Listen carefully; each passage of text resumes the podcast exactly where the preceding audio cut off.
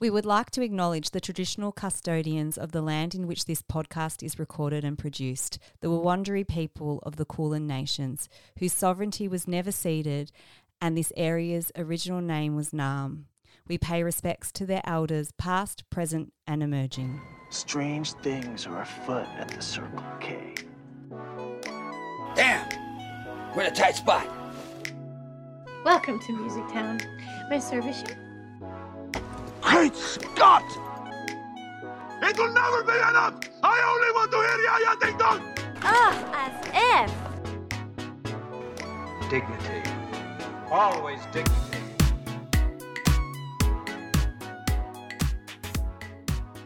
You're listening to You Watched What? I'm Kate. And I'm Amy. Every fortnight we pick a movie and watch it together. We are in Halloween season. spooky Halloween. And so this episode's movie is a classic horror splatter of the gross out kind of genre rather than really, you know, scaring you. One of my favorite movies, Evil Dead 2. How are you, Amy? Mm, I'm well, thank you, Kate. Have you had a lovely week? Yeah, I, look, it's there's been a bit going on, but it When has is been not? lovely. I know. When is there not though? We're in a pandemic. It's I know. it's been a lot for life's everybody all the time. Can I tell you Yes. what my ailment was this week, though? What's wrong with Amy? What's wrong with Amy? What's wrong with Amy this week? What's wrong with Amy? What's wrong with Amy? What's wrong with Amy this week? So, I woke up. oh, No, I didn't wake up. So, You so- did wake up. Like I, I you're not did. dead. I'm gonna have to start again. Spoiler alert, she's not dead. So last Sunday afternoon, I noticed I was getting quite a little bit of a sore patch under my lip. Um, and I was like, oh, that's going to be a bit of a pimple happening there. That's going to be maybe a bit of a blind pimple. Like it was quite tender. Well, I woke up on Monday and it was definitely a blind pimple und- just under my lower lip. And I was like, oh, that's sore. Went off to work then we do a morning session and I came back and then all of a sudden I kind of bit down on my lip and I noticed my lip was really hard. The pimple was so big it had made my lip swell. Like just on one side of my lip was swollen Oof. and really hard. And then by like as the day went on, my chin started to swell on that side, and it even started like pushing on um, nerves. And I was getting some weird kind of nerve sensation down the lower part of my jaw from this pimple. Oh my god. So then I work night as, at night time as well. So by the time I got home that night at like six thirty, it started to get a head on it, and I was like, "Oh, great!" So I did the good old classic '90s toothpaste method. I did a hot compression as well, and then I put toothpaste on it, and then I had a shower, and then when I got out of the shower, was drying my skin, and I put my tongue on the inside of my lip to to check. You know when you do that and you push, Yep. you kind of like push your lip out with your tongue to kind Yep. of get a good look at the zit. I did that and it exploded. Oh my so it was ready to go. it was ready, like it was like a gross zitty volcano. And then my lip was ah. still mega swollen on Tuesday. I had to use like a steroid cream to get the swelling down. It's and guys, guess what? I turned 40 two days later, and it was like a reminder of, yeah, you may be getting old now, but you can still get the biggest zits of your life. I've never had, a- I've had acne and had to go on acne medication before, but I mm. have never had one that has like physically like made my lips swell and my chin tingle, and it was crazy. So happy birthday to me. Hell yes. That's wild. Yeah, pimples like yeah. gross too. Pimples are forever, not just for adolescents, unfortunately. I I'm glad it didn't get to- infected. There needs to be more um, making that. We need to normalize getting pimples. your- Normalize yeah. adult acne. yeah. gross. A, a gross one for you all today. Thanks.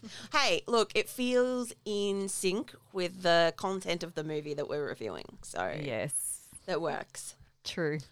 We haven't recorded in a couple of weeks, and I had a few days, like not even a full week, just a just a mini break off work during that time, and so I have actually finally like caught up on some TV and movies and watched things. Mm. It'll be, you know, it's it's not at the peak of conversation now. I watched the hit Netflix series Squid Game. Oh yes, I haven't watched it yet. Mm. Now you, I feel like you mentioned this to me a few weeks ago that someone Yeah. had um, recommended it to you, and I hadn't heard about it at all at that point, and it's just exploded, hasn't it? It is massive. It's I saw something on Twitter today about it being Netflix number one watched show in like 80 countries right now. Wow, It's it is like it, it which I love that something that isn't English language just it's got the promotion. They've you know, they've let people know about it. Word of mouth has is on fire.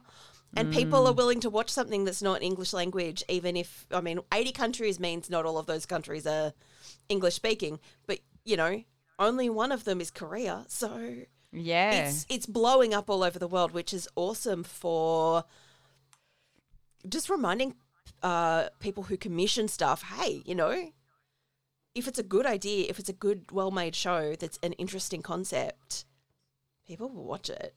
It doesn't have to be American. It doesn't have to be English. yeah, that's right. So it's sort of a battle royale style.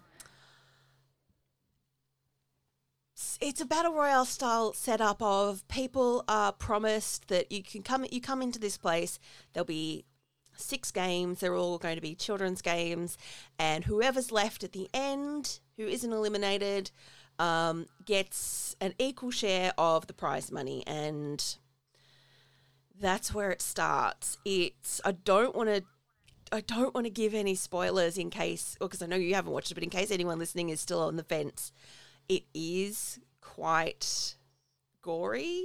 Yeah, look, It's I- it is I've- intense. I'm on TikTok, so I, I kind of all the spoilers have probably happened for me already. Um, is it a little bit Hunger Games? Yeah. It's Yeah. definitely in that genre of um, people are being pitted against each other and, so, you know, an evil kind of overlordy system uh, for the entertainment of the rich. So it is it's just definitely, for entertainment. Okay. It's Because that was going to be my well, question. Is it for entertainment value or is it being done for like um, population control kind of darker reason? Or not that, yeah, entertainment's pretty dark. Let's face that, isn't it? For entertain any kind of reason's dark, but there's no way to there's no way for the plot of this show to not be extremely dark. It's I would say it's a pretty harsh um, indictment on rich people and capital capitalism. okay. You know, it's definitely about social inequality. Mm-hmm. Yeah. Oh, Look, interesting. highly recommend. It was really good. Smashed through it really fast. So, um, thanks to my friends who recommended it, who'd started it before me. I watched, uh, also on recommendation from friends, the movie Free Guy, which I think is on Disney Plus. So, okay. imagine the plot of uh, the Lego movie, but Uh-huh. it's a video game. Ryan Reynolds plays a non playable ca- character, an NPC in this video game. He doesn't know he's a video game character. Mm-hmm. It also stars our uh, most valuable player from Get Out, Lil Rel Howery. Oh. It's ah. got Jodie Comer from Killing Eve. It's got a great cast. It's got a lot Wow. of cameos too. But basically, it is what if a non playable character started to become self aware and play the game? Right. So it's not animation. In my head, for some No, reason, it's I live action. animation. Is this the one? It has Taika Waititi got something to do with it? He is Because also I have in it. seen a few clips of Yeah. um, Taika and Ryan Reynolds trying to pretend that Green Lantern had never happened and they have never worked together before. Yes, yes. Yeah, he's in it as well. Look, Okay. it's, it's, it's a good cast. Look, solid three star movie. It's not amazing, Okay. it is it is a fun watch. It's a it's Yeah. exactly the kind of role that Ryan Reynolds is perfect for, where Yes. he is. It's a little bit actiony, but it is um it relies on him being charming and funny, something Yeah. he's pretty good at. I also watched the second and third John Wicks. That's right. You did tell me you were doing that. Yes. Yeah. so that happened. Like, look, I enjoyed it. Uh, and one day we may talk about John Wick in more detail, but look, I'm glad I did that. It was really good. And Jason Mantzoukas pops up very briefly in the third one, which I enjoyed. Because this last couple of weeks has been pretty kind of like whoa, full on for my brain. I've just switched back into um, just watching dumb reality TV shows that I don't have to pay too much attention to, and I get a real. I feel because I'm a really non-confrontational person. I get a real. I think we've talked about this before. I get a real Yeah. kick out of watching all the confrontation play out of in reality TV Yeah. it's like um it really rises my endorphin levels It it satisfies that part of you that doesn't actually want to be going through it, but it's it's entertaining anyway. Yeah. Same. I don't enjoy confrontation. I want I want a very chill, boring life. Um, I. It's funny because that part that you we love as adults now is why whenever I've been at your house and one of those shows has been on in the background, one of your kids will come and complain to me like, "This is terrible. All they do is argue. Like they don't ne- they don't have the need to just see grown people behave like children." yeah That- they that don't we But my do. eldest my eldest has started to kind of sneakily come and watch the housewives with me every now and then and kind of there's some great tiktoks out at the moment of um people imitating their husbands watching housewives and how they're like oh this is stupid but they're always kind of lurking in the background trying to, Oh. to see what's going on that's my daughter at the moment So Vanderpump Rules has um, started again, the new season, which is great. I've watched all seasons of that, love them. Um, so that started, and I started watching kind of like a backlog of the Real Housewives of Potomac, which I hadn't seen before, but I kind of Beverly Hills. The last episodes just happened, so I was a bit like, oh, I've watched all the Beverly Hills. I even just like watched a backlog of them not long ago, so I needed a new one. But the Real Housewives of Melbourne starts tonight, so that's Oh. exciting. I'm excited to watch that too. Awesome. Other than that, last weekend I introduced my uh, eldest two children to the romantic comedy teen drama movie genre. Ooh. Um, we watched He's All That with TikToker Addison Rae. Oh, it just delivers in everything you, as an adult, you want from that. The bad acting, like, I don't watch it for good. I want to see bad acting and I want to see really silly tropes and um, I, I want all that corniness when I'm watching it yep. and it delivers that. Good. Good. It really delivered that. And then we went from that straight into watching The Kissing Booth. So, ah, I'm aware and there's that, but I three movies of that. So we watched the The Kissing Booth over the next um, few days. Probably wa was a little bit too. The Kissing Booth was probably a little bit too old for them. They were kind of going into college, and there was a few kind of scenes I kind of went, "Oh, nothing too bad," but it was just a little bit like, "Oh, hopefully this goes over their heads," kind of situations happening, which I think it did for the most part. But um, yeah, so that's what we've been watching. Nice. Hmm.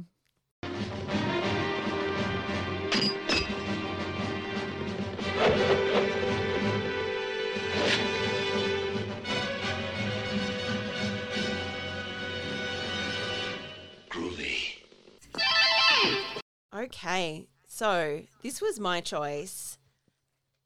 And it was a choice. Oh, I love this movie. There's nothing that anyone's going to be able to say that is going to stop me loving it. Do I think it's good? Yes. Do I think it's for everyone? No. So I really I picked it thinking, yeah, yeah. And then sat down for a second and thought, I actually have no idea how Amy's going to react to this. Part of me is just like, but I have so much fondness for this movie, and I have, you know, have a pack of friends who I've watched it with many times, and we love it. And then it was like, yeah, but also that did start in your, I think, early twenties. Um, So it's become kind of cult for you. It's and it, it and its appeal, I think, just in general, is it's, it's very much a cult movie. Um, I am enough of a fan, and I will be we will be doing a whole lot of um, facts throughout it because I have the Evil Oh, Dead companion book, which goes into great depth about the process of getting all of the Evil Deads made and filmed. So I've got lots of you can see I've got the little tabs and everything. Yeah, you've got tabs in it. It's quite a did thick book. research. It's thicker. It's I reckon that's quite thick 250 pages. Yeah, it's not bad. compared to how short the movie is. Well, there is the first Evil Dead, which is not so much. Uh, this isn't really a sequel. They kind of take some of the plot of the first one, which they made for almost literally no money, like so little money. Um, they take some of the best ideas from that and then remake this with not heaps of money. I think it was 3.6 million US dollars in 1987 money. That's still like not a bad budget, but that is still a very low budget movie with this many special effects. Uh, they basically take Evil Dead 1, pare back, think about what they can do with an actual special effects budget and heaps more time and expertise than they had in the first movie. There is a sequel to these two, uh, but we'll talk about that a little bit at the end. But I am very enamored of these movies, uh, particularly the first one, but also the second one. These are movies made by like a, a scrappy group of people who um, love movies and have been uh, making them, you know, at home on Super 8 and, and doing everything they could to kind of, you know, scramble together movies for fun. The director Sam Raimi and Bruce Campbell grew up together, like they've known each other, they're childhood friends. Um, their producer Rob Tapert was college roommates with Sam Raimi's older brother, who is both a doctor and a screenwriter.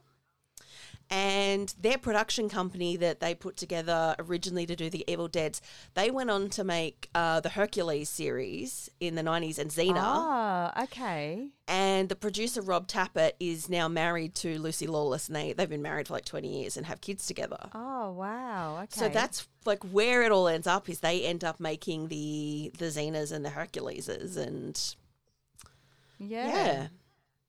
So they started out yeah as kids making movies uh, at home in Detroit and worked their way up to actually getting you know millions of dollars in studio money.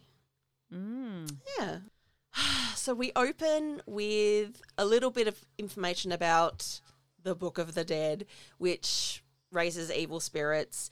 It's look, I'm really glad that it is a very short piece of exposition because I am going to be. This movie doesn't have a lot of plot Or dialogue. There's not much Or said, dialogue. really, is there? No, no. Uh, so we get a very basic look at the Book of the Dead. It's like this is you know what's going to happen in the movie. Bam, we're into it. And so we start with the tracking shot through the tunnel. That car is the director Sam Raimi's car. Um, he used it a lot in the first Evil Dead, and then after that, he basically tried to get this car into all of the movies he made. I think it, this fell over at about the time he did The Quick and the Dead, which is um, a western. Oh, I remember Yeah. that movie. Uh, that is a. Oh, I'd like to rewatch it and see if this is true. I enjoyed that. I think that's a good movie. Yeah, But, it's been a um, long time since I It has been a long time. But also, Sam Raimi did go on to do the first set of Spider Man movies, the Tobey Maguire Spider Mans. Oh, okay. Yep. And he used this car as Uncle Ben's car. Like, he loves using this car. Yep. So we get to this cabin. We were with our main characters, Ash, pr- played by Bruce Campbell, and Linda. Forgotten to look up who plays Linda. Linda's got great hair in the car. That was my first Oh my impression God. of was like, She oh, she's beautiful. She's got great Mm. hair. But my straight away, my vibe of Linda was, I don't feel like you're going to last very long, Linda. For some reason, I was just like, I just feel like There's something about her with her great 80s hair, but she Oh, looks too yeah. like. I was just like, I don't know about you, Linda. But then the thing that struck me was then in the very next scene when they're in the cabin. So they get to the cabin that they're going Yep. to. Her hair's all frizzy and a mess. Like, where is all her beautiful bouncy curls from the car gone? Yeah, yeah. I don't know. It, Of course, I would notice that. Like, come on, consistency with your hairstyling, guys. It's very on brand for you to notice the hair. Yeah, unfortunately, Linda doesn't last long. And I did notice in this rewatch, wow, the dialogue in this scene is really bad. Oh, and something Oh, it's so I- bad. Like so he, he gives her like a monocle, and I know it's not a monocle, but I'm going to keep calling it But a it- monocle because it looks like a monocle. And What he is it if it's not a monocle, though? For real, what is it if it's not a monocle? It's a monocle. I don't know. It's, It's- like a piece of a glass neck, like a a, It's fugly as a necklace so monocle. fugly. But he goes, "What do you think of this kid? Like he's from the 40s. Yeah, yeah. What the hell?" A thing I learned just this morning in in paging through this book is that the dialogue for these scenes was written on set because they had run out of time, and I'm like, oh, well, that explains why it's. They didn't have much dialogue to write. How did they run out of time? I'm not sure why they weren't allowed to just um, just kind Say- of improvise something because surely it would Oh. have been better. But then he, then I think then because I thought, what what is going on with him talking like this? Yeah. But then later on, he like calls her Betty or something. Am I right in thinking that he says something like, "Oh yeah. I'm in here, Betty," or something like? And I thought, oh, he's trying to do like some '40s detective bit to his girlfriend. yeah. Oh, he might say baby, but like baby. Oh, okay. Baby, So, yeah. maybe that's No, what it you're is. right. Okay. He is doing a 40s detective bit to his girlfriend. Yeah, it was so weird. But I did also notice. So the two things I noticed in these scenes were the hair because I'm, I'm an old hairdresser, an, an ex hairdresser. I'm also an old hairdresser now, I guess too. Now I've turned forty. I'm just going to start calling myself old randomly all the time. Um, and of course, I'm a dance teacher, so I did notice that she's a trained dancer because he was playing something on the piano and she was doing some lovely um, bit of classical work in the background. Yeah. No, that was quite nice, that moment. Yeah. After she received a monocle randomly. Now, I think that happens because that is basically the same necklace. So the characters of Ash and Linda are in the first movie, along with a bunch. They go to the cabin with a bunch of other people, and I think in that movie she was given like the the glass monocle necklace because they literally had no budget and probably either got it at a gift shop or like some secondhand store. Or like Or nicked it from one of their mums. wearing it. Yeah. Okay. And so I think that that's come back So in this movie just because uh, for a given value of iconic, it is weird. Like Yeah.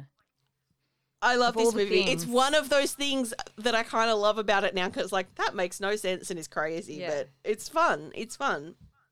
So they built the set for this. Um, basically, when they where they were filming, I think they were like uh, last week in North Carolina, and they hired a ho- an old um, abandoned high school and built the set Ah. in the old gym.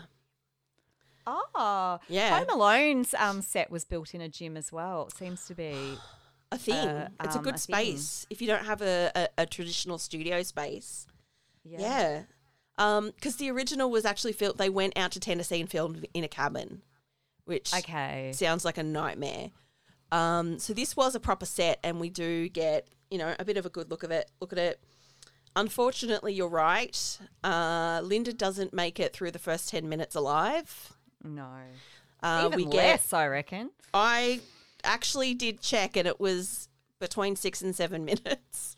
Oh, It was about. yeah, it, was, around about six and a half minutes. Like I had, I knew she copped it pretty early, but I forgot how little happens before we get one of these But great tracking shots through the woods. Uh, oh, they're Mm. so good, aren't they? So Linda um, becomes possessed because something really stupid happens that we all know that you never do is read aloud the words from evil books where you have to translate shit from ancient languages. Don't say it out loud.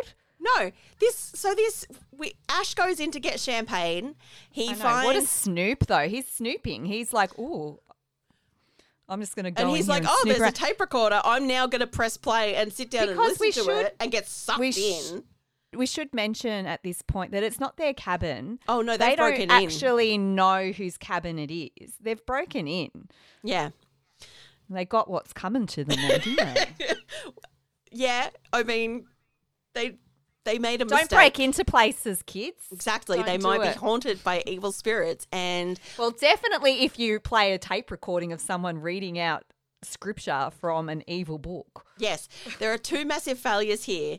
The archaeologist or whoever, Dr. Knowby, who has found this evil book and he's like, here are the translations of the demon resurrection spells that I will now read aloud, Aloud. into a microphone. And then Ash, who was Record like really horny five minutes ago, now is just like super into listening to this. Like, no, you've both made a big mistake. Yes.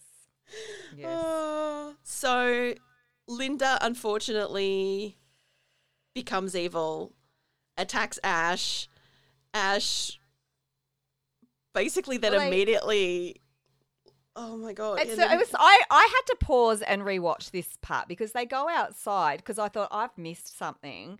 But they go outside and they have a little kind of like a tiny little wrestle, and then she Mm. kind of flies in the air, and then all of a sudden you see him pick up a shovel, and then her head's flying through the Yep. air. So you don't actually see what's happened though. And I was like, No. oh, because I'll admit something, I was crocheting at the same time.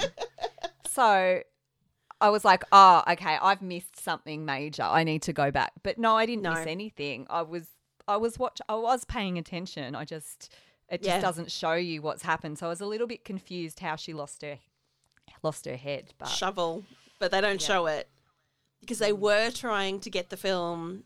The first film, see, there you go. Like all of the fun facts are just going to come out.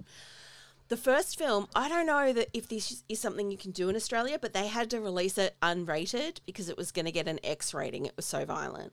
Because X Oh, is a rating they had. It, I don't know if they still have it in the US, but in the early 80s when Evil Dead 1 came out, like it got an X rating. So this film, then they still couldn't get it down to R.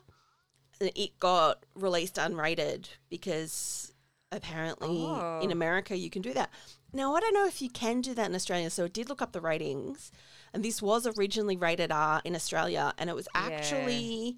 Um, it's MA now. it's MA now. I saw that that when it was re-released on Blu-ray in 2019, it got re-rated down to an MA, which is like it's Well, interesting that the yeah. the vibes of the time are taken into account. Yeah, and our and our graphics and things are so much better. So looking at this movie, it's not as kind of gory and horrific as it would have been when it came out. Yeah, for 1987 and for a quite a low budget movie, they had like a great time with these special effects. But I think if you take into account how realistic you could be now, and also how much the special effects and and uh, and the physicality in general are played for comedy, it's not as Hmm. intense as movies get now. Yeah. Yeah. So we're like literally seven minutes into the movie. Ash has decapitated his girlfriend with a shovel because she turned evil for like 20 hmm. seconds. And we. Know, like it was quick, wasn't it? it? was a bit quick. And then we like immediately cut and he's like digging a grave and we've got this like wild angle on the camera and he's already put together like the wooden cross and I like know. He, he it's moving yeah, fast. he, he jumped into action. No time Yeah. to grieve. Oh goodness, Or, no. get, I mean, or like just get out of there. Why is he burying her? Just get in the car and try and get out of there. Yes. Actually, yes. Look, Ash isn't like a super sensible character, and this movie it's not about plot or dialogue or characters. It's about cool stunts and belting Bruce mm. Campbell with sticks because his mm. childhood friend is the director, and I think when you've cast your childhood friend in it. It's about Yeah. the fact that he can really do the, the stunt where he grabs himself by the scruff of the neck and does a flip. Like he can do that Ah. in real life. That's like that was one of his um Yeah. trademarks as a younger actor. Yeah. Yeah. Um, so he, yeah, he's doing yeah. all that, and this I think this is the point where it's funny that you mentioned Ryan Reynolds because there was a few parts where there was glimpses where I thought he looks a bit like Ryan Reynolds, is this and I think we- Ryan Reynolds would be probably quite a good um, actor for the, a remake of this. Yeah, if they wh- when we cut to the airport and we have the boyfriend.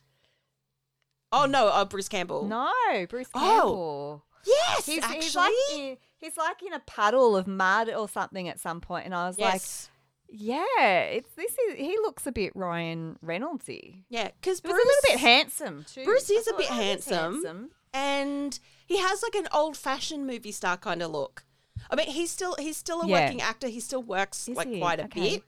Uh, oh, don't worry, we'll talk about Bruce at the end. I love Bruce, but um, yeah, he's great. He's he's got this kind of like old school movie style look. He's also on TikTok. He does a lot of um, basically like grandpa jokes and like face tuning stuff, and you know, it's it's a Oh, delight.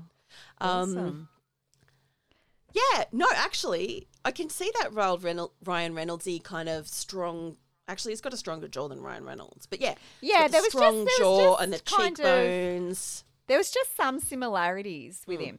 Okay, at, at this point too, I noticed that because my kids had kind of gone to bed. Obviously, I'm I'm not that irresponsible with with the movies that they watch.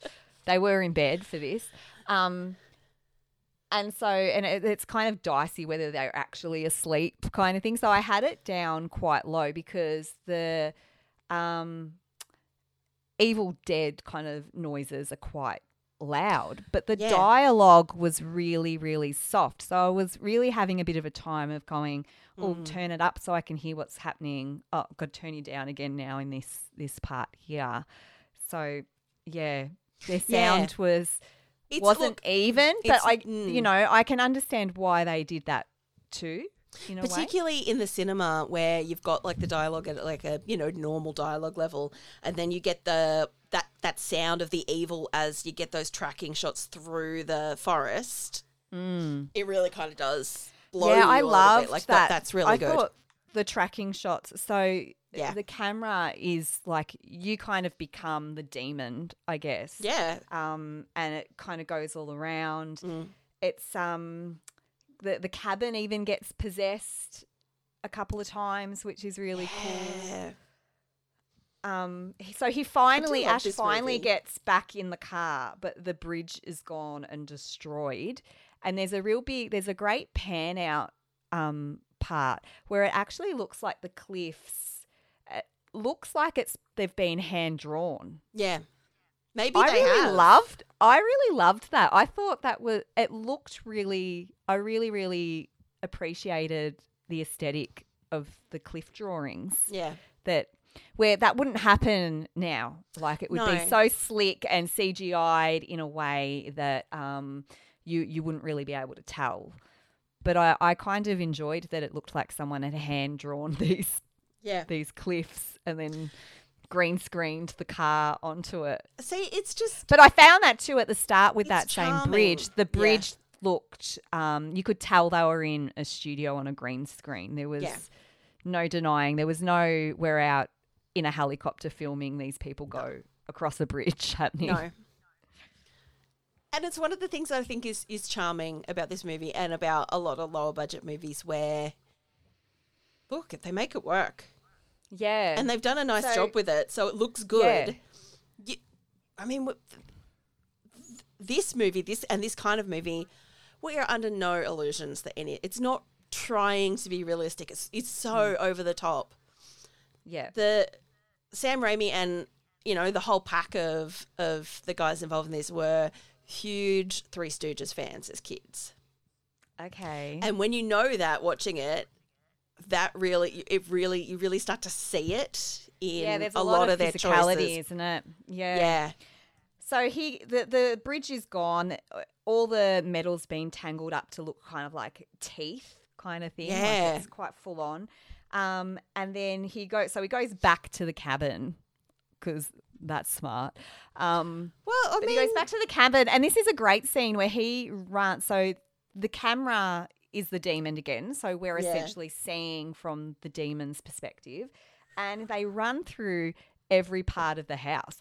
That house is a maze. Like, how many Yeah. rooms does this? This cabin it isn't small. Like it No, looks it's tiny from the outside, but inside there's about twelve to fifteen rooms. he gets into the walls and there's this huge cavity wall space because there has to be.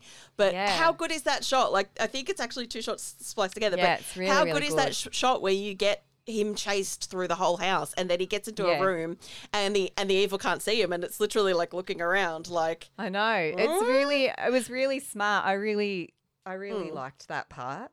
it's yeah Um, it's Then we have a hard cut to the airport, which startled me because I was like, "Oh, there's okay. what is happening What's Yeah. going on?" an airport that even though this movie seems to be set when it's made, you know, in the mid 80s, for some reason it's a prop plane like it's the 1940s and yeah. So they're obviously fans of the 1940s kind of yeah, I think so. and TV and film, I guess.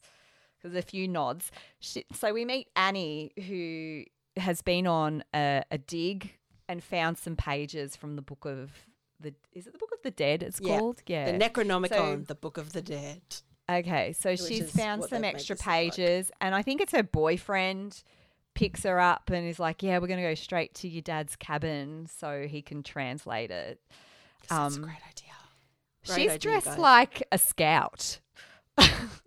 I had sort of forgotten She that. She pretty much almost had like a toggle. She could have had a toggle on, and she would have just been Well, she- cosplaying as a scout. Well, she did have the scarf, and then she's got the jumper, and that jumper stays over her shoulders like I for know. a long way. She's got the pulled up socks, her knee high brown pulled up socks, her, sh- her little khaki shorts. Much later in the movie, I noticed it's like, how are the socks still pulled up? What kind of sock technology did you have in the eighties? Yeah. It was amazing. Very Mm-hmm. impressed by that character and her her commitment to her scout costume. So then we cut back to Ash, who's having a cry over Linda's monocle. I'm going to keep bringing it up. It was my favourite part of the movie. And you should. It doesn't make any sense, and you should drag it as much as possible. So we do.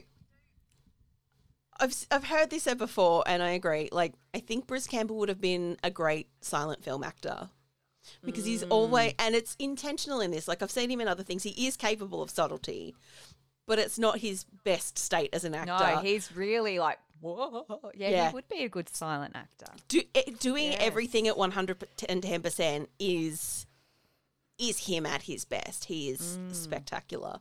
Uh, so yeah, he's doing the most here, and Mm-hmm. then Lynn. Uh, well, no, kind of a stop motion corpse of Linda comes out and starts Yeah. doing some ballet. Le- less good than the live action Linda. Well, yeah, but can I just say that I was actually impressed with Hmm. her CGI ballet dancing because there's there's shows and movies out now Yeah. that have like CGI ballerinas. Barbie, I'm looking at you.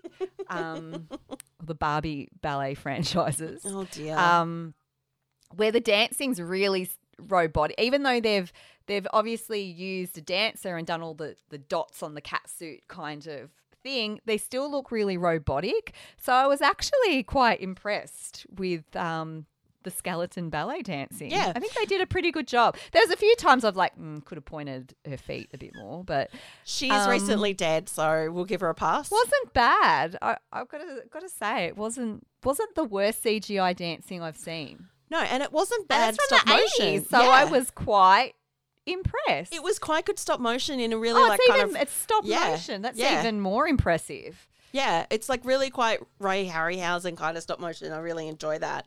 And Linda's detached head ends up flying at Ash, and Because his that's head- right. Because he's he because the her head's missing, of course. Yeah, well, she does this great bit where she like rolls it down her arm like she's in um rhythmic gymnastics, and she's using it like the ball. Like I love that, and I, I don't know. Ash ends up with the head. She bites him on the hand, and he with can't. vampire teeth. and he can't get her off. And one of the classic moments in this movie is where he's like, tool shed. And if you're watching closely, he definitely doesn't say that at that point with his face. It is definitely audio superimposed over it. Oh, And apparently, well, for years at conferences, people will ask him to say that or to sign things because it has been well noted by fans of the movie that if you're paying attention, he doesn't actually say tool shed. They Say just needed to insert it to explain why he runs to the tool shed. Has he Uh-huh. been breaking in here before? Because he seems to know there's a He tool knows. shed, knows maybe what's he, in the maybe tool that's shed. where he takes girls. Maybe that's like his thing. um, and he gives them a monocle and that's his play. Works every time. The old cabin and monocle trick. it does though. So he's throwing himself around with his head on his hand, and he runs into the tool shed, and she ends up with her head in a vice. Uh, this is a pretty good scene, um, because we keep switching back for back and forward from like evil Linda, who's like, you know, eh, we've possessed her soul, kind of vocalizations. Thank you. And then when he's gonna chainsaw her head in half, Oh, and then she's like, "Please, you said we'd always be together." And it's I know um, she turns back. Pretty dramatic. That's the thing. They can turn these possessed things can turn back to their human form to trick you Mm. pretty quickly and easily, can't they? yeah. This whole this whole segment of the movie where basically uh, Ash is playing against either yeah like a head or nothing at all, and just his own mind playing tricks on him. This is a slapstick masterclass. Like it is just constant Yeah. slapstickery. It's it's pretty great. So I think he does chainsaw Linda's head. We don't see it, but we get it mm. like in silhouette. Oh, in silhouette, you see it. Yeah. And then his hand starts to go bad. Yeah, I.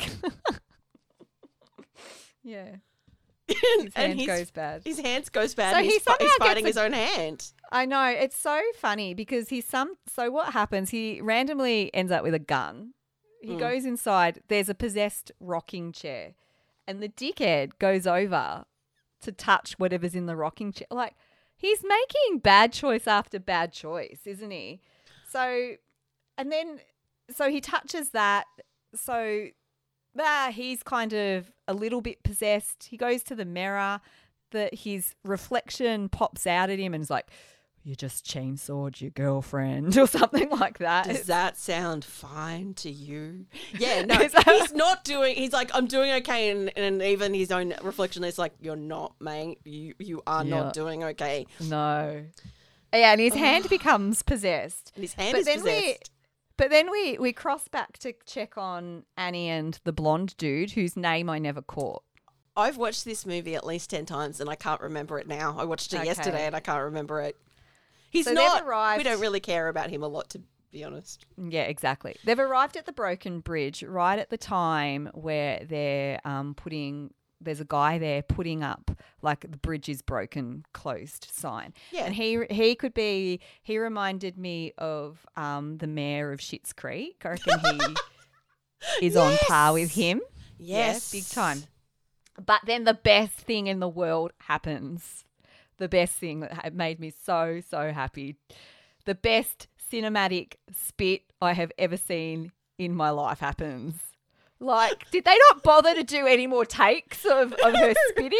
Like, I don't know. it's the best thing I have ever seen. She like so his girlfriend, so Schitt's Creek Bobby Joe. girlfriend Bobby Joe is uh leaning up against the pickup truck and they're like, "Oh no, the bridge is broken." And so she spits, but it's kind of like such a bad spit that there's like drool comes out of her. It's this massive gob. Like she's clearly like maybe she stood there, she had a big drink of water before the take, and, and then she's just got this huge, like sloppy gob. It's amazing. It's amazing. best. So for some I'm reason so glad they kept Oh, that take in. Yeah. For some reason she is there. Hates Yeah. them immediately. Yeah. And and immediately her reaction to these who are these um fools with their sweaters who uh want to get to Dressed the like cabin scouts. um, dressed like scouts. And, she, and her and her reaction is like, well, "What do you want to do there? Spit!" And it's so good. And so it's so immediately, funny. it's, it's bitch face versus bitch face, where Annie is Yeah. like, "I'm sorry, I probably went to an expensive private girls' school. You can't out bitch me, Spitty McKick." Can I say though, I paused at the point she spat because I needed to make sure I wrote it down. And it, I paused on a part where the camera had just spr- swung around to show Annie, and her boyfriend, the, the mayor of Schitt's Creek, was so mesmerized. Like he looked, the, the part I paused on, he was just like Like it was the he thought the spit was the best thing he'd ever seen as well, I think. Like he was mesmerized. I loved it. I loved everything about that. But can I just say that Bobby Joe, I feel, was cast wrong Now, because she is way too hot. Her teeth are way too good. true. She her posture is too she is not trash. No. Like they're trying to portray that she is. Schitt's Creek mare, perfect. He's missing teeth. Mm. He's wearing overalls. He's scruffy. He looks great. She, wrong, wrong actress, I think, for, for this role. But it does make you like with Schitt's Creek Mayor Hick dude, who is beautifully cast. Like he looks, you know exactly what they're telling us about this character Yes. with casting him. Yeah. Of course, he's obsessed with Bobby Joe. She is Oh, too good for him, even though she's clearly Yeah. terrible. She's Yeah. beautiful. Sam Raimi, um, there was this like I'm going to find the reference because he's living in this incredible share house situation when he was writing this movie. So he was he was in this share house in LA with Joel and Ethan Coen, the you know brother Oh, directors. Yeah. yeah. Frances McDormand, who's married the to great the great directors of Garfield, you mean? yes, the the writers and directors of the Garfield movie, um, and also living there. So there, Frances McDormand is there, Kathy Bates and Holly Hunter. oh wow. What a house! So anyway, Sam Raimi wanted to cast Holly Hunter as Billy Joe, and I think she was wisely like, "No, I'm not going to do that." Mm. But yeah, so he had an idea in his mind about about Bobby Joe being kind of, Okay. you know, A bit better than yeah. yeah. Okay. And this actress went on to have like quite a successful soap career after this, you know, Yeah, which she sort was of like beautiful. I thought Yeah. I thought oh she's she's like a model. That was my only kind of gripe with her was I thought she was too beau- too beautiful and they could have like trashed her even if they just done a more trashy hairstyle on her. Mm, yeah. The blue eyeshadow was not enough because it was too on trend at the yes. time. Exactly. Yeah. Exactly. I thought she was too yeah, too 80s glamour for for the part she was Mm. playing.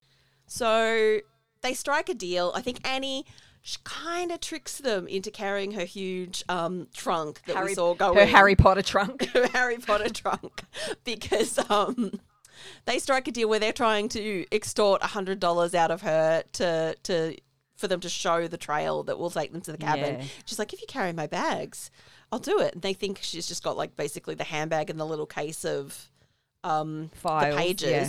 So they agree and then get suckered into that. And we cut back to the cabin and I, it's it's a Shaun of the Dead moment for me where he's he's trying to he's like washing his um Evil Dead at hand and I have this moment where um the Bill Nighy character in Shaun of the Dead is like I ran it under a cold tap Barbara because that's that what he's doing he's oh, I love I love Shaun of the Dead so much um so yeah he's been bitten by his possessed dead girlfriend and so he's just he's he's using the cold tap to try and wash out the evil as one does yes. he, this is where he does the like the flipping over and Yeah. his hand really starts to fight him and we get this great slapstick scene of him acting like he doesn't have control of his hand and it's Yeah, it's, it's one of the best really scenes in the movie He's smashing plates over his head. There's all sorts of things being smashed on his head. It was yeah, it was good. Mm. yeah this part. it's full So- Three Stooges kind of level of comedy He goes back to his weapon of choice, his um, chainsaw, and decides he's gonna um, cut his hand off. Oh yeah, his hand he his hand knocks him out, and then it sees the cleaver, so it can see now. Oh, it's a cleaver. Okay, I take Oh that no! back. Oh no! No no! He uses the chainsaw, but the hand Oh, is okay. the cleaver, and so how it plays is Ah. because he's knocked out, but the hand is still awake, and at this point, and I love it. It's making little vocal like when the hand is deciding to do something, Mm. it's making these little noises like "Eh, eh, eh, eh, eh, eh," as it. Please make a TikTok out of that. Um, it's like it, it. The hand makes little noises as it's doing things, which I think is an inspired choice. So it's Yes. inching him towards a cleaver, and then he stabs a knife into it to stab it to the floor, and then he pulls out the chainsaw and is all like, "Who's laughing now?" And there is so much blood, and this is why this movie was always going to have rating problems in the US because Yeah. he's drenched in the fake blood. Yeah, he is drenched in blood, but can I just say he then um like does it his arms he seems to recover quite quickly. Like he didn't. he's because there's another scene shortly where there's no blood coming out of his stump. He hasn't tourniqueted or anything. Like there's nothing's He- going on. Like he He seems to have used of, like, maybe an undershirt and he's like duct taped an undershirt to the stump Well, and that's even it. before that, like there's no like while he's doing that, there's no blood. It's not bleeding at all. Like No. um, and he's he's get like you'd go into sh- like if you had to do that, you'd be in shock and passed out for hours. I'm sure. but I Probably, loved yeah. that he um he like puts like a pot or something over and then puts a book on top of it, and the book is called A Farewell to Arms. Yes. Classic, good one, guys. They're 100% aware of what they're doing and I love Oh, it. This is what I love about it is it. it is it is secretly a comedy just covered in blood. And then the hand starts thinging it across the the room, which I loved too. yep. So he's like trying to work out what to do and and we see like the those- bucket yeah. moving. Yeah. So for Yeah. those who are, are too young, thinging it is a reference to the Addams family. I just thought then. Yes. I thought Yeah. people might not know what thinging it means. Yeah. People our age definitely. People would. our age definitely do. Yeah. And then I think then the cat, the rest of the cabin starts getting possessed again, and all the furniture starts laughing. Annie and the crew seem to have arrived outside, and Ash can hear them, and he's got a gun, and I think he must shoot He does. He shoots Through? through the door. because Bobby Joe somehow gets injured. But before we know that she's been injured, um, the Hick guy, whose name I didn't grab, Hick do you know his name? Hick guy. Uh, he runs in and just starts. Jake? He just starts bashing Ash like That's right. They Just- beat the crap out of him. bashing him, him and blonde dude. And so Annie comes in and she's just like, "Oh my god, where are my parents?" And she sees blood everywhere, and she's convinced that Ash has killed her parents, which Yeah. is a pretty a pretty easy conclusion to come to. Yeah. Really, It's not a weird they- assumption. they throw Ash down into what is called the fruit cellar, which I thought was interesting. What's a fruit cellar? I've heard of a wine cellar and a basement, but not a fruit cellar. Do they like make preserves and store them in there? Maybe. The only thing I saw later is when when later they're running around in there, there are some gourds hanging from the rafters in the cellar, but gourds aren't gourds aren't fruit, are they? Mm, I don't know. Anyway, I don't know why it was called the fruit cellar. I've never understood that. Yeah, so they throw Ash down there, and then Annie goes to listen to the tape because, of course, that's the first thing you're going to do when you think your parents have been killed and you've just got the Yeah. person hostage. To be fair to Annie, it's like at least her decision makes sense. Whereas when Ash did it, it was just snooping, Yeah. and that's how So we find sh- out. Yeah, so she hears that the professor says, I it's been 24 hours since I read the demon resurrection passages because I'm the worst archaeologist of all time and that his wife Henrietta was possessed and now she's dead and he's buried her in the fruit cellar where they just put ash. Yeah, so we can all tell what's about to happen and it Yes. happens instantly. That's what I like about this movie. The very there's not much dialogue, but when there is, like they'll tell you what's about to happen and then it happens. And then it happens. So yeah, the evil uh, dead version of Henrietta pops up. Who there's two actors who play Henrietta. There's like normal alive Henrietta, and then when it, Henrietta is in her stunt double Henrietta. Yeah, well, it was like a massive uh, prosthetic costume. That is the director, um, the director's brother, Ted Raimi, who is Ah. a successful actor. Who he was in Hercules, I think, a bunch, and he was in one of the, I think, a Stargate series. But I think this was his first role. This is how he got his membership to SAG paid for. Was doing this job. And I think basically he got cast because it was like they were filming in summer in North Carolina and it was disgustingly hot. And so he was the person who was willing to go into a huge foam and latex suit. Yeah, because it's big. It was really interesting because the Linda, when Linda's possessed and she's kind of like skeletal and Mm. um, half skeleton with just flesh kind of hanging off her. Where this one, they've kind of made She's like, much she's bigger than the actual character. and yeah, like her body's bloated and she's kind of grotesque in that way. I, I do I, th- I do love the monster design design in all this, and I love how yeah every character who gets possessed has their own look. They're all really distinct. I mm, liked that. I thought that was really clever. So yeah, we get evil Henrietta, and she's got like only just like scraggly little bits of hair, and so she's attacking Ash, and then Ash is like banging on the cellar, you know, mm. door, floor door, to be let out. So then then she kind of so she's trying to get out of the cellar and she starts singing um Mockingbird. Is it is that what it's called? Yeah, The Hush, little song. baby, don't say a word. We- yeah, a, a so lullaby. she's- Yeah, she and she's gone back into her mum form and trying to trick Annie into unlocking the cellar, the fruit cellar. the fruit Um, cellar, and it but almost Annie's works. It almost does, but then she's Annie makes a big announcement of that is not my mother, and um, but then randomly Annie's boyfriend is all of a sudden possessed. That's what's so funny about this movie is that just out of nowhere, like he's just laying on the he's he's ca- mind you he's casually laying on the couch while this is all happening. Not Yep. no one's freaking out, huddling together. There's a demon trying to get out of the fruit cellar, and he's casually laying on the couch Yeah. He deserves to become the next one that's possessed, really, doesn't he? Yes. So he's possessed. Um, That's also a great look. He's got like extra teeth for some reason. yeah. Oh, he. I think he was the grossest Mm. for me with his extra teeth.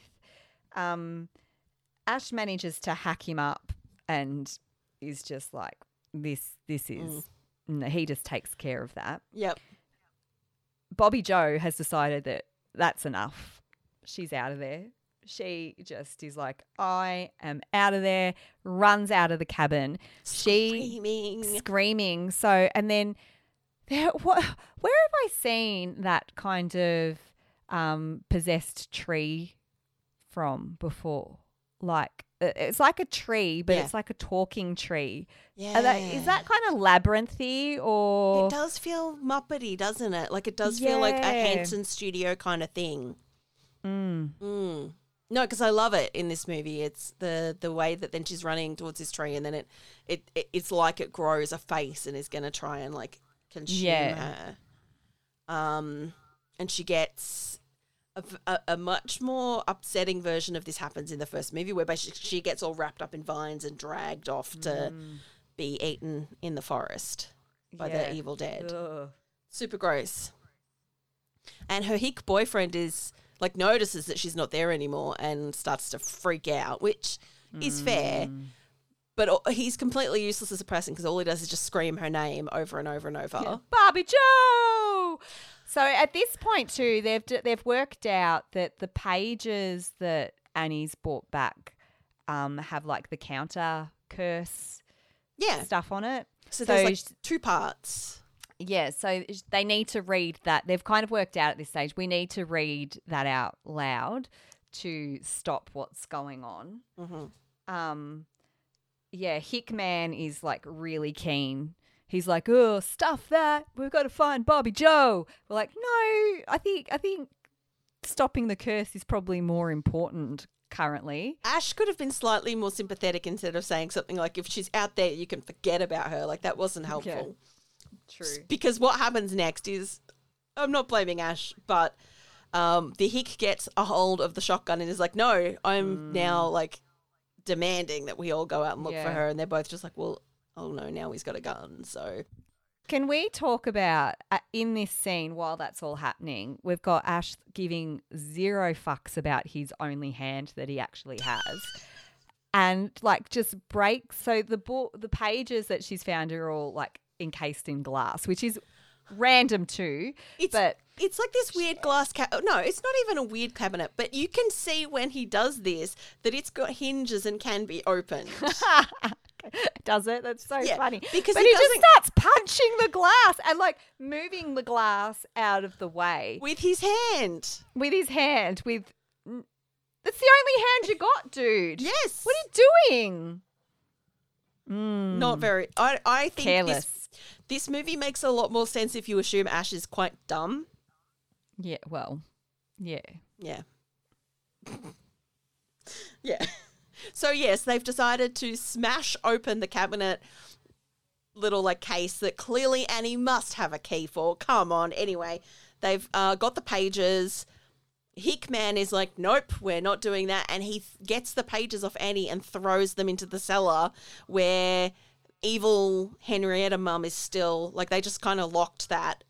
They haven't dealt with that monster yet. She's just still down there. Mm-hmm. And now the pages are down there. And so they're out in the forest trying to look for Bobby Joe, which obviously doesn't go well. No, it doesn't go well because randomly Ash becomes the host demon. Yeah, we get another one of those great shots where the evil is coming through, and we cut back to the guy screaming "Bobby Joe," and then yeah, we get this. It's it's clearly got up to them, and we're like, didn't it didn't possess him? No, it possessed Ash again, mm-hmm. and he gets unpossessed I know, I love it. through w- another one of my favorite tropes the power of love by holding uh-huh. Linda's monocle necklace and remembering that he loved her and that drives the evil out of his body. Yeah. Annie is unaware at this point that the evil's out of his body and she has an axe and she keeps trying to axe murder him. Which, mm. look, she doesn't know that because the evil can, like, you can turn back and forward between looking and he normal. keeps just saying to her, "I'm all right. I'm all right." and I'm she's like, right." but for how long? Like, dude. Yeah, I wouldn't believe you either. Like, No. Annie doesn't believe that Ash is has expelled the evil through the power of a monocle necklace, which it doesn't hmm. make much sense when you put it that way. Yeah, But I, I, think know. we've Monocles lost the might be hick. very powerful. Well, I mean, that Yeah. would be really good if you wanted to start a fire and you had the sun. we've lost we've the lost hick the guy now. hick. Yeah. He's gone. Bobby Joe and Hickman are sadly departed. So we've got two people left. We've got Annie and Ash. Ash. Oh, no, that's right. We forgot the part where Ash goes evil and Annie and Annie gets back to the cabin and- and then she's the, the hick dies because she stabs him in the guts Oh, with that incredibly like- creepy knife Oh, because she thought it I was Ash coming in. Oh no, we have the second woodshed sequence where, and this is beautifully edited, um, where they go in and and set up his rig so that he has the chainsaw attached to his stump arm.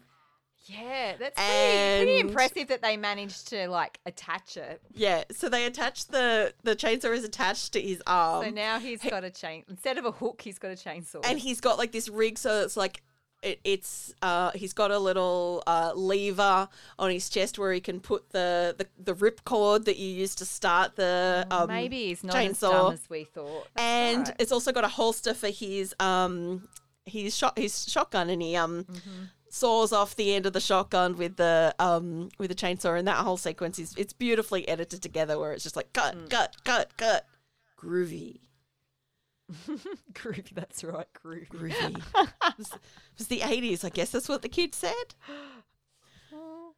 I They were pushing it for the late eighties to say groovy. maybe uh, i mean look these are all people who are our parents age So they were still saying groovy, the way that we we still say awesome. Oh, exact. Oh, well, now that you put it in that context, yes. Uh, so, oh, I'm just smiling so hard. My face hurts. Like I just, I do just really enjoy this silly movie. It's so good. So, we get Ash all kitted out in his, you know, he can fight with both hands, and he goes into the basement to get the pages mm. the evil dead Henrietta, like there's some flying around, Yeah, there's some she's havoc down there. Now I think when he kills her, I think that's when the green goo happens. And yeah, there's a few different coloured goos. and there is a reason for that, and it was it was ratings. It was because they were using so many like they'd used so much blood and so many bodily fluids that um they changed the colors later in the film so that it would seem le- slightly less gory. Because if it's like a, a weird Okay. green, it isn't quite as upsetting as blood red. Blood. Yeah. so yeah, they were doing that on purpose to try and make it uh, a lower rating. Okay.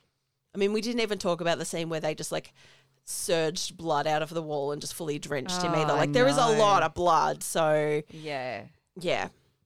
And there's a lot of blood coming up from the um, fruit cellar at one stage too. Yes. Yeah. So, I mean, there, yeah, there is a gnarly fight down there. It is pretty good. We do get a good look at the big costume, and it's pretty great. Ash does get the pages and throws them, even though they're kind of like some of them are soggy, and they're also they're like pages. He like just throws them up in one shot to Annie, and she grabs them and starts to do the? Yeah. she can Incantations. start reading them. She's Yeah. a bit like um, our friends Lily and Eve that can just translate stuff. hey. I did note that trope where we've seen the pages. They're clearly not in um, any kind of alphabet that is contemporary, but she can just translate them perfectly now. Also, I love how she, when she's not like like looking down and reading like this, she's kind of. I am broadcasting this to the world like I am Evita in the musical when she's reading it, which I loved, which is it's like go big or go home. Yeah.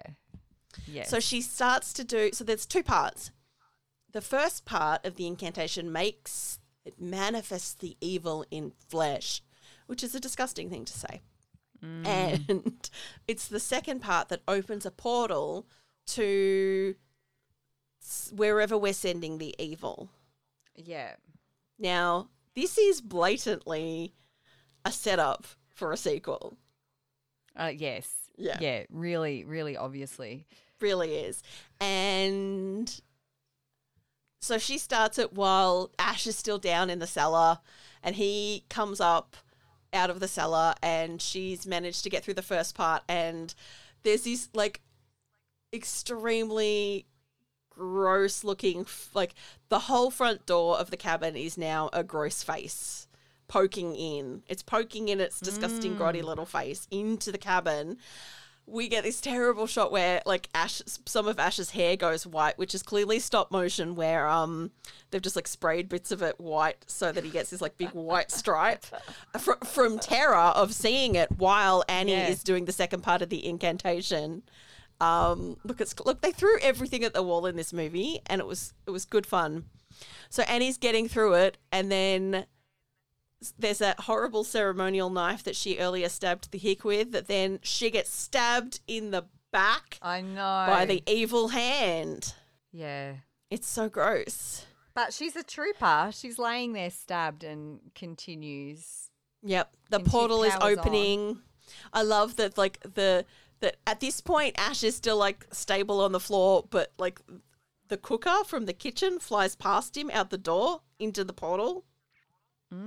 It's great. It's great. Mm. Maybe because he's down low. I don't know.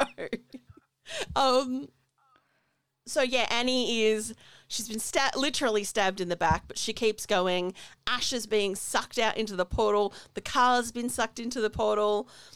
She's almost dead, and she like with her dying breath, she says the last word in the incantation, and all of the evil gets sucked out into the hole. But so does Ash, and also his car. Yes. Yes. and we end the movie in medieval times where there's like an army of knights all in different kinds of plate armor and then like this huge winged thing like it looks like i don't know demon. Yeah, it's a demon. Pterodactyl kind of. thank you it does look like a gross pterodactyl um it's like if a pterodactyl was also a fetus Yeah. It's not a good look. It comes flying at them, and Ash just gets up and shoots it with his shotgun. And now everyone's like, Hail, the hero from the skies! And he's yelling, No! No! With his that- chainsaw hand. And that's how it ends. Such a random ending of all the things that could have happened. That was something that I did not expect that we would end up in medieval England or No, wherever. medieval. I mean, it's got to be Europe. It looks, it's got to be Europe or North Africa, right? But anyway, yeah. The, that's Yeah. that's how it ends. so weird. And there is a sequel which kind of picks up where Ash is in medieval times. Okay. And he has to do the second part of it, which they vaguely mentioned when Annie's going through the book, going like, "Oh, so this this man was prophesied to destroy the evil in the 1300s," and he's like, "Well, he didn't do a very good job." And of course, Oh, that is. Ash. Right. In his future, they're past, and he has to do that. Look, fully recommend the third movie. Again, really tonally different. It's it's even less of a horror movie. It's very much an action movie. And Ash, for some reason, in that one, is smarter but meaner. He's kind of a tool, but it's very hmm. funny. So Okay. I do recommend it. Well, there you go. I love this movie. I love this movie so much. yeah. I look. I really enjoyed probably the first half, and then it got a little bit like samey in a way. Do, if Yeah. that make sense. Like I was a bit like, oh, I'd like a little bit more plot at this point to kind of keep me Mm. going. Yeah, there really isn't a lot of plot. Like it is, as you were saying, it's like it's very dialogue light. It's very plot Mm. light. It does come in eighty four minutes, so like it's, Yeah, it's not it's long, short. and it doesn't need to be longer. More movies should be short. Oh, I think so too. Yeah. But yeah, I've got look, I've got, I've just got a huge fondness for this movie. Um, I love its silliness and the slapstickiness. Yeah. and I greatly enjoy Bruce Campbell, who has done like because there was this Army of Darkness sequel a few years ago. They did a sequel series where we meet Ash again as kind of an old, washed up man, and he's kind of a mess. But the evil has returned, and he has to uh, fight it. And that series also had Lucy Lawless in it. Which is when I finally connected that her and Robert Tapert were married because I'm like, okay, right, yeah, that they met doing Xena. Um, but he's been in lots of other stuff. Uh, and yeah, popped up in a whole bunch of the Spider Man movies, um, doing various cameos. He's a delight of of an actor, and he does a lot of conservation work in Oregon now too. oh, awesome. Yeah, Oh, there you go. Yeah. So look, I'm glad that you got something out of it. Yeah, no, it was fun. Yeah. And, and I've enjoyed recapping it probably more than I enjoyed watching it. See, I think this is the thing. I got to see this a bunch, I think, like on DVD, and I think maybe once or twice at the Astor. It is such a fun movie to watch with your friends and to laugh at mm. with people and, you know, bag out Yeah. the things that are silly, Oh, like the monocle definitely. necklace is wild and and you know, and where the effects maybe like aren't perfect or or you you know, you're marveling at how they pulled off something. yeah. Uh, it's such a great movie to watch with friends. It is heaps more fun to talk about than like it's not the kind Just of movie watching. that is yeah, it's not a critical classic that you you know that you just sort of put aside. It's it's it's a midnight movie that you should be get, getting to see in a cinema with a bunch of friends laughing about it. Yeah. No, Mm. it was it was definitely entertaining, but like I said, there was just a bit too much samey from oh, probably not even halfway. Probably kind of the last twenty minutes. I was just a bit kind of okay with okay this again. Someone's going to Yep. be possessed, and then we're going to Another fight one's them. gonna get possessed. Yeah, it's just yeah, yeah. That's that's my only complaint about it. Otherwise, it was it was good fun. And it did give you a twist ending that you weren't expecting, and that's always Yeah. enjoyable. I'm always thrown by the ending, to be honest. Like I'm always, I, I've seen it a bunch of times. Like I've, I've got the book, literally. Look, but Hmm. There you it's go. fun. I have a lot of love for this movie, as I think I've made pretty clear. I've expressed it. Yes. Yeah. It's good. It's fun. It's fun. I do recommend it. As long as you've got a pretty high tolerance for uh, fake blood, a very high tolerance for Hmm. fake blood. Yeah, it's it's not like full on. Fla- I didn't find the blood really really full on though. It was kind of watered down, um. So it was quite. Yeah, I don't know. I didn't find the blood so full on. And it never dries too. Like it stays glossy and wet the whole time.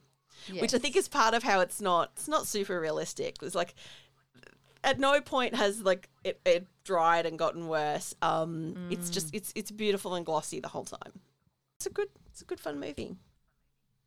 Oh, that's good. I'm glad. I'm glad you I got had to fun. do it. Yeah, me too. yeah, it was fun. I won't make you watch the sequel. Although, actually, I do recommend watching the sequel, and it has more Yeah, plot. I might. I might at some stage. Got. I need a bit of a break from um, gore at the moment, though. We've done Oh, a that's- few. We've done a few kind of fight 'em gory movies in a row. Really, that's why I'm going to take us a little bit lighter Ooh. the next time. We're going to be singing and dancing in the rain. Okay? We're going to do singing in the rain. Kate's having a conniption, guys. I am. I am having a conniption. I'm very excited.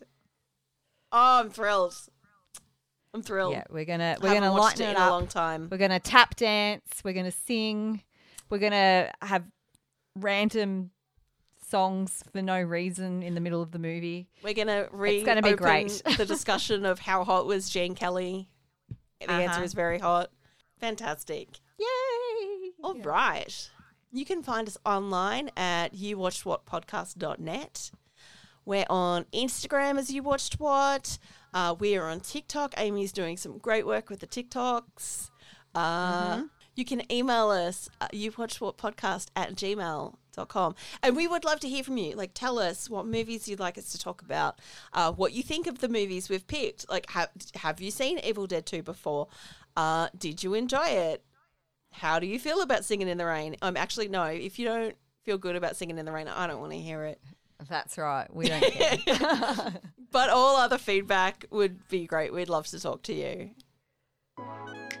Okay. Thanks for listening, everyone. Thanks, guys. Catch you next time. Bye. Happy Halloween. Ooh.